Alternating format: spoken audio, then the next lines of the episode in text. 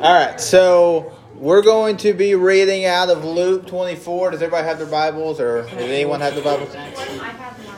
Awesome. Eli has All right, so if you have your Bibles, turn to Luke 24. That's where we'll be reading out of. Uh, we'll start at verse 13. So I'm going to get there myself. So starting verse 13, it says, Now behold, two of them were traveling that same day to a village called Emmaus which was seven miles from Jerusalem, and they talked together of all these things which had happened. So it was, while they conversed and reasoned, that Jesus himself drew near and went with them, but their eyes were restrained, so that they did not know him. And he said to them, What kind of conversation is this that you have with one another as you walk and are sad? Then the one whose name was Cleopas answered and said unto him, Are you the only stranger in Jerusalem, and have you not known the things which happened there in these days? And he said to them, What things? So they said to him, The things concerning Jesus of Nazareth, uh, who was a prophet, mighty indeed, and word before God and all the people, and how the chief priests and our rulers delivered him to be condemned to death and crucified him. Uh, but, uh, but we were hoping that it was he who was going to redeem Israel. Indeed, besides all this, today is the third day since all these things have happened. Yes, and certain women of our company who arrived at the tomb early astonished us when, that, when they did not find his body, and they came saying that they had also seen a vision of angels who said that he was alive. And certain of those who were with us went to the tomb and found it just as the women had said, but him they did not see. Then he said to them, O foolish ones and slow of heart to believe, and all that the prophets have spoken.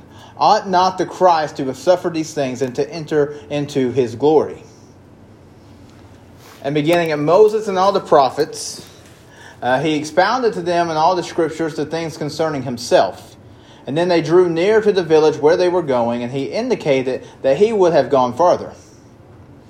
Uh, but they constrained him, saying, Abide with us, for it is toward evening, and the day is far spent. And he went in to stay with them.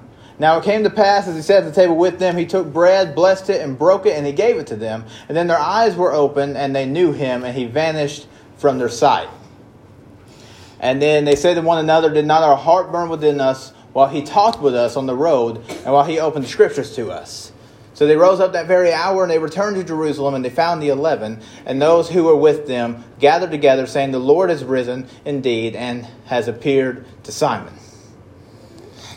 And then they told about the things that happened on the road and how he was known to them in the breaking of the bread. All right, so what I'm going to look at is right there at that very beginning of it. Uh, really, the introduction of it is that we see that you've got these two men who are walking kind of out of nowhere Jesus walks up and just starts walking with them. Now, they don't know that it's Jesus. The Bible there tells us that they're they're blinded to that, but we see it. We we know that that's what the word says is that they're actually walking with Jesus. And now, what what happens is that Jesus comes up and he's like, you know, hey, y'all are looking all kinds of sad. So what's up? Like what's going on? So they start to open up about all the things that have happened to Jesus. So it's kind of like in the sense of if you've ever done a good deed for somebody and then you didn't tell them that you done the good deed and then that person just happened to start opening up to you about how much this good deed helped them, they won't know that it was you that done it unless you tell them. So you kind of get that blessing of hearing about how much that that blessed them without them knowing that it was you, right? So it's kind of in the same sense that they're talking to Jesus and they're telling him of all the great things that he done and how much he meant to them. Now, what they're doing is they're actually complaining to Jesus about the absence of Jesus, which is kind of ironic because it's literally him that, that they're talking to. But you know, how many times do we find ourselves doing the same thing where we're praying to God and we're complaining to God that he's not there, even though he's actively there and he's listening to us? Now, what I like to notice is that when these men had asked Jesus, uh, Do you not know the things that have happened? The way that Jesus responded was to say, Well, what things? And the thing is, you know, the, the men weren't only blinded by the presence of Jesus physically, but they were also blinded by the words that he had already spoken because he had spoken these words already to say, hey, by the way, this time's going to come that I'm going to get beaten, I'm going to die, and then I'm going to rise up three days later. So they weren't only blinded that Jesus was physically there, but they were blinded to remember the words that he had actually spoke about this time because he had already prophesied about this. So, ironically, one of the adjectives that they're using as they're telling Jesus about Jesus is he was a mighty prophet.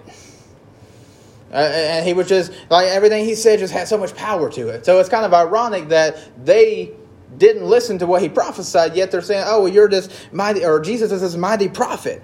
So, you know, they're sitting there, they're telling them about all these things, but, you know, Jesus never told them. I mean, you go through the whole scripture, Jesus didn't tell them that it was him.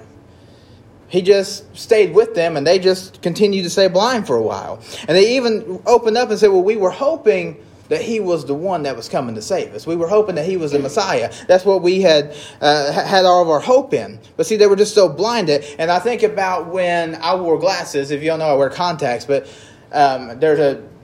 I was in theater in high school, and I always think about this because I was backstage uh, during the production. I'm looking everywhere for my glasses, and I'm kind of freaking out because it's like these things are expensive. I can't find them. Where did I set them down? I'm asking all kinds of people. Nobody has the heart to tell me that they're on my face. so I'm looking everywhere, and finally somebody's like, dude, try your face. And now I felt stupid because it's like, oh, well, yeah, they were there the whole time. But the thing is, that's exactly what's happening with these guys because they're asking, hey, where's Jesus at? When he's like, I'm literally right here in front of you. And see, we do that so much where we're going to God saying, God, where are you at? Where are you at? He's literally right there in front of us. He's literally showing us the answers and, and his presence right there the whole time.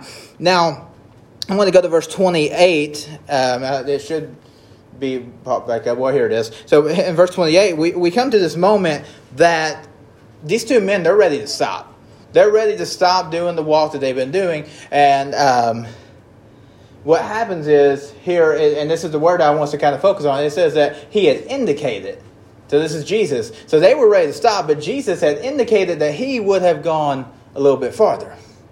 Now, that's a word that really uh, stuck out to me. So if you have your Bible, I would even encourage that you highlight or underline that word indicated because what it was is that they said, you know, I'm tired, I'm ready to rest, I'm ready to just take this break. Now, Jesus didn't guilt trip them about the fact that they want to stop. He didn't pressure them to keep going, but he just indicated that, hey, I'll get to you in a minute. Uh, he, he was just indicating that, hey, I'll keep going if you're willing to keep going. And see, the same thing happens to us now that that, that God's not going to force us necessarily to do things, but He's going to indicate that, hey, if you're willing to take this step of faith, I'm going to be right there with you. So that was one thing that I really um, kind of that really stuck out to me is that that He was there with them, regardless of if they stayed or if they kept going. Now. The thing is that these men, they, they pleaded with Jesus, and they said, Abide with us, for it's toward evening, and the day is far spent. And then what happened is that Jesus went in to stay with them. Now, I found that to be interesting because, again, Jesus was ready to keep moving, but he still chose to stay back and to wait for them. Now, had they not asked him to stay, he would have kept walking. So there's many times in our lives that we get to a point where we're tired of walking and we're tired of fighting, and if we would just ask God, just give me a minute. Sometimes that's all it takes. But most of the time we want to sit there and watch Jesus walk off. Watch him proceed on without this. Watch his people keep going on. Watch his people keep growing. And that's not something that, that, that we want to do because we would rather sit there and kind of soak in our uh, pity or soak in our tiredness. Now, what happened is that these men, they asked him to stay not because they knew he was Jesus, but they asked him to stay because they were enjoying the presence that, that he was given to them. So they were happy to have this change. Because before they were just walking around sad, talking amongst themselves, and then this man shows up. So they're happy about this change that came. Now, sometimes a, a, a new thing or a change is good for us. Sometimes getting out of that, uh, just kind of like what we were talking about before before we started. Sometimes getting out of tradition or getting out of habit is a good thing for us that gets us kind of in a new track, and it actually will help us to grow in many areas. Now, um, like I said, you know, they didn't feel confident enough to keep going forward, but Jesus did. Now, had they kept moving forward, even though it was starting to get dark out, Jesus still would have made sure that they would have got to where they needed to be safely. He wouldn't have let them get hurt. So, how many times have we just allowed Jesus to walk off in our life? Now, I'm going to think too is uh, the question that I that I kind of stopped and asked is like, why why is it that when Jesus came, he blinded these men? Why, why did Jesus camouflage himself so that they didn't realize that it was him? Now, I believe that the reason that he done this was to shift their reasoning of following him. Because what you'll see is when these men were initially talking about Jesus, they're talking about all the great things that he done and all the things that they could get from him, right? So they're bringing all these things out, but now it's not the fact that oh well this man's giving us stuff but i like the presence that this man has and the spirit that he's bringing to us right so i believe he was trying to get them to shift their preference of why do i follow christ now he wanted jesus wants us to follow him because we value our relationship with him. He doesn't want us to follow him because we can get things from him. And you know in other words when relationship began we find that jesus unveiled who he was to them. Because what we found and i believe it's in the next uh, the next verse there and i'll just read it here if it's not in there uh, in verse 29 it says, uh, in verse 30, it says that it came to pass as he sat uh, at the table with them that he took the bread, he blessed it, and he broke it, and he gave it to them. And then their eyes were opened, and they knew him, and he vanished from their sight. So when relationship began, when they realized, oh, I want to be with Jesus because I like the spirit that he's bringing, I want to be with Jesus because of who he is, when that relationship began, that's when their eyes were opened. So I kind of think about uh, there's a picture in the slide, and this is like the best thing that I could think of that really corresponds with this. So the picture in the slide um, is about someone who done the same thing. They kind of hid behind a false agenda because they didn't want people to see her for who she really was. You got the picture? You good? Oh, oh.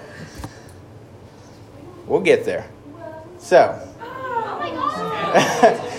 so the whole concept of this show was that Miley didn't want everybody to know that she was Hannah Montana, but she only unveiled it to a certain select few of people. Yeah, so Lily and Oscar, uh, there was just a few people that she unveiled her identity to. And she she done it because if people knew that it was Hannah, then they would have followed her for the wrong reasons, right? They they would have wanted to be friends with her because oh this is a pop star, not because oh this is my friend. So she only unveiled her identity to the ones who wanted to be her friend and valued her for who she was, not for what they could get from her or get clout from. That, I've never used that term before, but they, they get clout from, man. and I think that's why a lot of people follow Jesus is because they want they, they just want to carry that name with them because it makes them look good, or they, they feel like they're going to get more stuff. It's like, oh, people will donate stuff to me if I'm doing stuff for church, and, and, and they'll start following Christ for the wrong reasons. Now, um, now when these men had kind of came to the realization that, oh, it's, it's Jesus that I've been walking with, I, I found it interesting because they have this newfound hope now. Because now it's like now their like energy is back and you know what I, what I want to notice there is that these men didn't beat themselves up because they didn't realize before that this was Jesus. They didn't kind of get into this little pity party.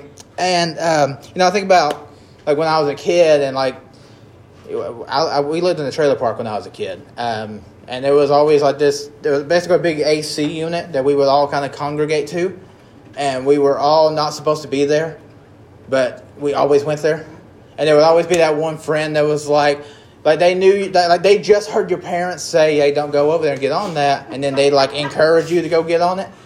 And I go over there, I get on it, and then as soon as one of the adults came out, they're gone.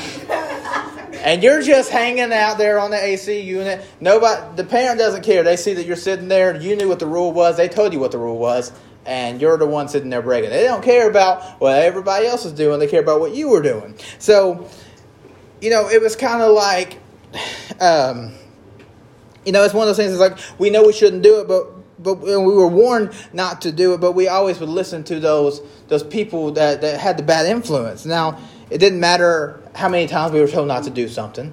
It didn't matter how dumb the thing was. Like if I was told not to climb a tree, that friend was like, "Hey, I bet you can't do a backflip out of the tree." Like you would still do it. And it would make no sense. And you know I'm going to get hurt. You know I'm going to get in trouble, but I can't back down, right? Now, um, the thing is, is that we broke that rule because there was a root that, that was kind of triggered. Because the root that was triggered was a root of pride. It's like, oh, you got to do that, or you're chicken, or you got. And, and it was this. It, there was a root that had to be hit for us to go against what we knew was right to do something that's wrong. So, what Jesus does is he finds that root to get us to where we need to be. So, the root of our unfaithfulness is simply our unfaithfulness, but we want to cast that to be all kinds of other things. So that's why Jesus had asked these two men when they said, uh, Have you not heard about all these things about Jesus? He says, What things? Because he'd already prophesied of what. Uh, of what was going to happen, so it was like, why? Why are you even questioning it? Because you knew that I would die, you knew I would resurrect. So why are you even congregating and being sad about this? Now, so if, if they had trusted His word, they wouldn't have been walking around sad but they'd be out spreading hope and they'd be reminding everybody about the things that Jesus said. Now, there's a quote from Winston Churchill that says, Those who fail to learn from history are doomed to repeat it. See, if we fail to address our roots, the roots are going to keep springing forth new things. If we fail to, to realize where we fall short, if we fail to realize uh, our faults, then they're going to keep coming back against us. Now, when we go outside and we look at a tree, we don't see the roots of the tree typically we just see the tree. But if the roots were not there, there would not be a tree there because there's no roots to support it. And just like when we look at our life, we see doubt. If the roots of the doubt was not there, it would not the doubt wouldn't exist because there's nothing there to support it. So we have to realize what our roots are because when those triggers hit those roots, that's when it's going to spring back up. So when we're when we're reminded of, oh, I, I shouldn't have done this, that's a root getting hit. And then guilt comes back or frustration comes back. Now, not, not only do we need to realize this, but we also need to realize that Satan also knows what your roots are. And he knows what triggers to hit. So when Satan tries to trigger our, our roots, our brains grow accustomed to that. And we just grow accustomed to the fact that it just keeps getting hit. And, you know, uh, if you don't think you have triggers, I mean, we have trigger words. Somebody will say something that will remind you of a person, that will remind you of a time in your life. You'll have trigger images. You'll see something, and it reminds you of something in your childhood. It reminds you, like you'll see a picture of Mickey Mouse, and I'm actually going to bring that back here in a little bit. But you'll see a picture of something that brings you back to something. You'll you'll hear something, see something, taste something, feel something that's going to remind you of something, and it becomes a trigger. Now, um, going back to the, to the thing with Mickey Mouse, so we had actually went and visited at uh, Carrie and Brian's house, and and this has been what two, three weeks ago now. Uh, anyway, we, we went over there, and on our way up to the door, Maya starts saying Mickey Mouse, Mickey Mouse. I'm thinking, where the heck is this girl saying Mickey Mouse? And then we get up to the door, and her doormat actually has Mickey Mouse on it. Now, she's seen it before I did, and she gets excited about it. Now, the reason I bring that back is because this is a doormat that just has a printed picture of Mickey Mouse on it. It doesn't matter that this was something that was literally created to be walked on. She saw Mickey Mouse and she got excited. She saw Mickey Mouse and and she had that sense of joy come back. So you know, it's one of those things that reminds me of you know, even if it looks bad to somebody else, like hey, that's something that that that's no good for me. It can give me excitement and give me joy. Nobody else may see it, but I'm going to see it and I'm going to associate that that's what I like. That's the thing that, that, that gives me joy and happiness. And um, I keep getting distracted by Hannah Montana over here. but um, anyway, so the thing is, we, you know, we have to see those things, but like I said, we have to remember that Satan also sees those things. So how do we kind of keep our guard up about Satan seeing our roots? The only way we can do that is to keep on our bulletproof vest all the time, right? And that's why the Bible says to put on your armor of God and to keep those things on. And, you know, the thing is, you have to wear your awareness the same way that some people wear masks to protect themselves from COVID. It's like they take so much security in a little one inch piece of cloth, but then they don't take the security in having on the armor of God to protect their soul. Now, um, you know, the Bible tells us to have faith like a child. Which brings me again back to this whole Mickey Mouse thing with Maya. Because it didn't matter that this wasn't a cartoon that was moving around. It didn't matter that Mickey Mouse wasn't on a toy, but she saw Mickey Mouse and she got excited because she had that faith like a child to see Mickey Mouse and get excited. So we need to have the same faith. And so that when the Bible says have faith like a child, you know, children don't question things as much as adults do. We try to bring logic into everything and we try to give answers to everything, but children simplify things. And children will believe regardless of the things that they see. Now, um, We were actually taking Maya to the aquarium and uh, on our way there because I mean she just loves fish. So like she's been asking to go to the aquarium for months. But on our way there, we passed something, and I didn't see it, but Emily's seen it. And like as soon as she said, it, I said that's going in the message because we were sitting right in front of the little palm reader lady, um, her little store. And Emily, huh? Yes. So we're sitting right in front of her store. We're kind of stopped in traffic, and she looks over and she said, "She has a ring doorbell on her door." I didn't think anything of it until she emphasized. She said, This lady is a palm reader, supposed to know the future, so why does she have a ring doorbell? She should know who's breaking in before somebody breaks in if she claims to actually have this knowledge. And like I said, she said that, like it, it, it hit me because it's like, you know, that, like, that's so relevant. To, to, to our to our walk in life because we think that we've got everything figured out just like that palm reader claims that she does but then we still want that kind of external source of security. See, we think we've got God figured out, but if we had God figured out, why would we come to church every week? If we had God figured out, why would we keep going to Him in prayer? Because we don't have Him figured out as much as we think we do. So we have to stay in this constant relationship with Him. So I need to keep pursuing God. And see, um, for many people, a trigger is death. Many people are triggered by the, the fear of death because it just scares people. Now, that root can be the source to some people's unbelief, but in the same sense, it can be the source of some people's reason of why they started to pursue God. It's like, hey, I'm scared of death, so let me pursue and see what other option there is other than just the dark abyss. And then they start looking into Christianity and they see this other answer and they see, oh, well, heaven's a possibility. So for some people, it becomes a source of their belief. So again, it's two drastically different things that it, it may not work for everybody, but it works for some other people. So, you know, the thing is, you know, I'm not paranoid of death because I know where I'm going. I know my relationship with Christ. So I look forward to death because I look forward to what comes after. And that sounds weird, but when, when, when, we're children of God, we should look forward to death. But what I don't look forward to is the pain that might be associated with it. And this also explains why Jesus in the Garden of Gethsemane is praying and saying, Father, if it be possible, deliver this cup from me. He wasn't afraid of the death that was coming, but of the pain that was coming with it, the pain that would be associated with it. So it explains why, what his paranoia was. It was the pain. Now, uh, you know, ignorance of heaven is what's going to give people fear of death. If we know that heaven exists, we know that's where we're going, then I don't have fear. So God will reach us to give us that sense of peace. Now, um, I think about too, uh, Emily and I went to the beach for the first time in November, and going back to this kind of unknowing aspect of things. Uh, we went to the beach in November. We had never seen the ocean before, so this was our first time. And you know, we're seeing palm trees and we're seeing all these things that are just different about the state of Tennessee to the state of South Carolina, and we're kind of like mesmerized by that. But then we also learn quickly that there's laws there that are not laws here. Because I didn't know that when a sand dollar comes up on the shore, you're not supposed to pick it up unless it's already. I didn't know something lived in a sand dollar. Did not know that was a thing. So I watched one wash up. I picked it up. We learned when we got back to Tennessee, oh, that thing still had hair on it. It was still alive. It's actually illegal for you to pick that up. I didn't know that then, but now going back, I'm going to know. So now when we go back to the beach, I know now because I've been.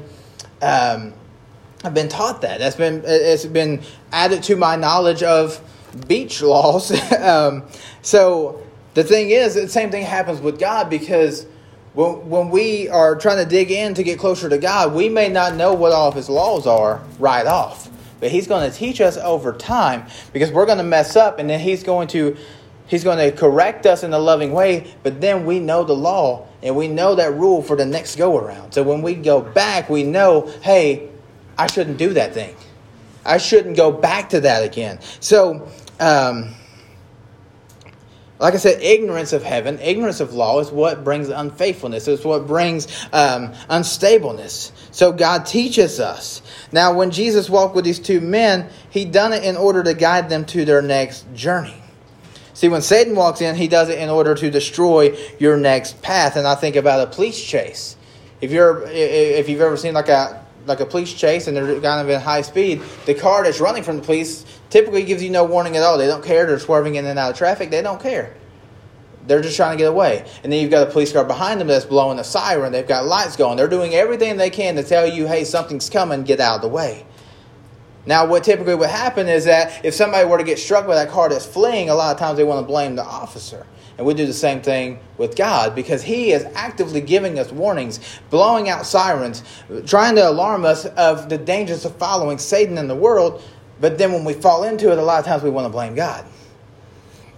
And like I said, I mean, he's, he, he's constantly warning us of these things. And I, I think about Adam and Eve, whenever, uh, back in Genesis, when, when they're told not to eat of the forbidden tree, you know, when Adam ate of it, and then God comes back to kind of address it, Satan was still there because he's prideful. He was proud that he got God's children to mess up. So when God comes around, Adam threw his wife under the bus.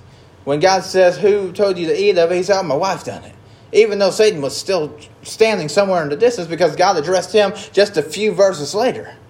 So instead of going to the root, he just passed blame on wherever else that he could.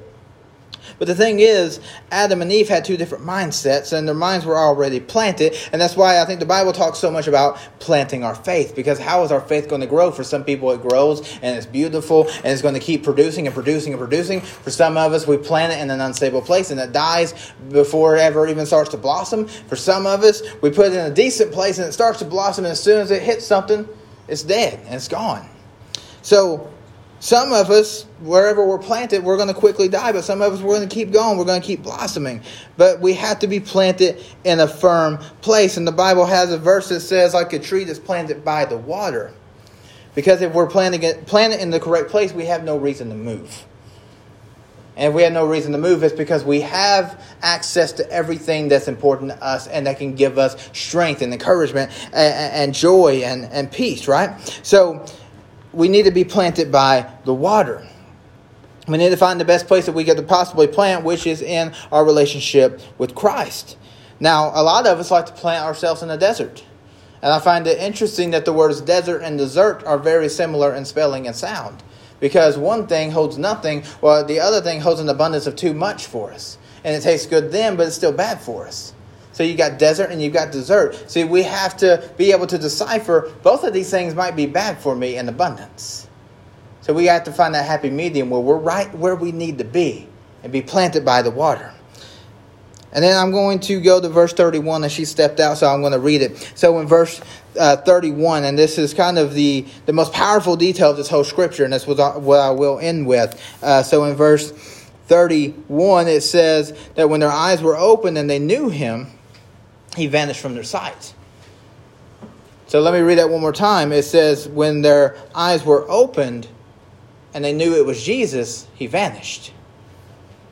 He didn't stick around once he, once he unveiled who he was. And that happens to us because we'll be trying to, to do things for God and we get frustrated and we're like, God, where are you at? And then all of a sudden he'll show himself and then it's gone because he's wanting us to take the next leap of faith. He's saying, You're in the right path and I'm here, but now keep going till you see me again. Keep going till I unveil myself again. And that's how he builds our faith, and that's how he, how he builds us up as, as soldiers for his kingdom. That he's going to show himself and then he's going to be gone. He's going to show himself and he's going to vanish. Now, how do I know that this little glimpse is what these men needed? Because when we go into verse 33, because when we reflect back, these men had said, Jesus, well, they didn't know it was Jesus, but they said, hey, why don't we go ahead and take a break because we're tired and it's getting late. We're ready to eat, right? So they were, they were tired. They were ready to take a break. And then we get to verse 33. In verse 33, it says, um, it says they rose up that very hour and they returned to Jerusalem, and they found the eleven and those who were with them gathered together. So, the same hour that they were already tired and ready to call it a day, when Jesus unveiled who he was, they got that sense of hope and encouragement, and then they want to get up that same hour and go tell everybody. They want to get up that same hour and go and, and, and kind of just just like kind of bathe in that of uh, that excitement and that that spirit that, that, that they just had kind of poured out on them. Now, what that brings me to is some of us may think God's done with us. Some of us may think we've hit that dead end and that we're finished, just like these men did. I mean, they were walking around saying, "Hey, I have no hope now." They're walking around saying, hey, Jesus is gone. We thought this was going to be the man that was going to save us from everything, but now he's dead. Some, some of us have already made, the, uh, made that final decision before God ever said it was over. So some of us think we're finished, but Jesus has more planned for us. Does anybody have any questions or anything to add to, to this message?